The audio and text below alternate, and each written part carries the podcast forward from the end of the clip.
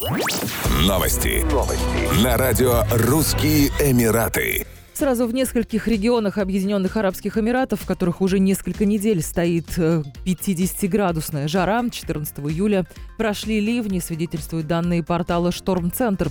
На кадрах видно, как потоки воды стекают с автомобильных трасс и устремляются в ущелье. В числе областей, над которыми выпали осадки, горный городок Хата и его окрестности.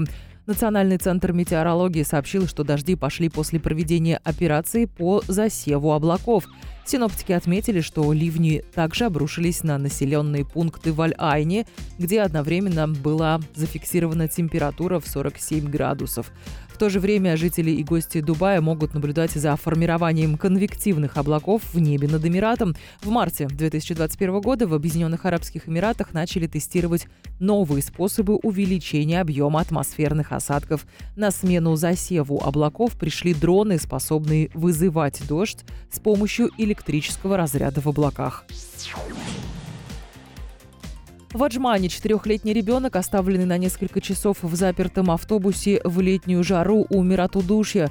Как сообщили в полиции, мальчик арабского происхождения провел в автобусе детского сада почти 4 часа.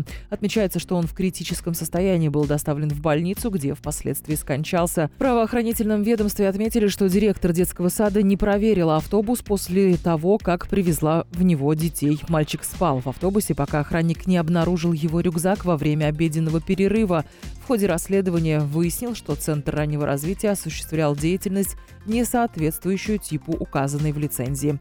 Прокуратура распорядилась арестовать руководителя Центра транспортной компании и водителя автобуса. Ранее полиция напомнила родителям об уголовной ответственности за оставление детей в запертых автомобилях. Нарушителей ждет тюремное заключение сроком 10 лет и штраф до миллиона дирхамов.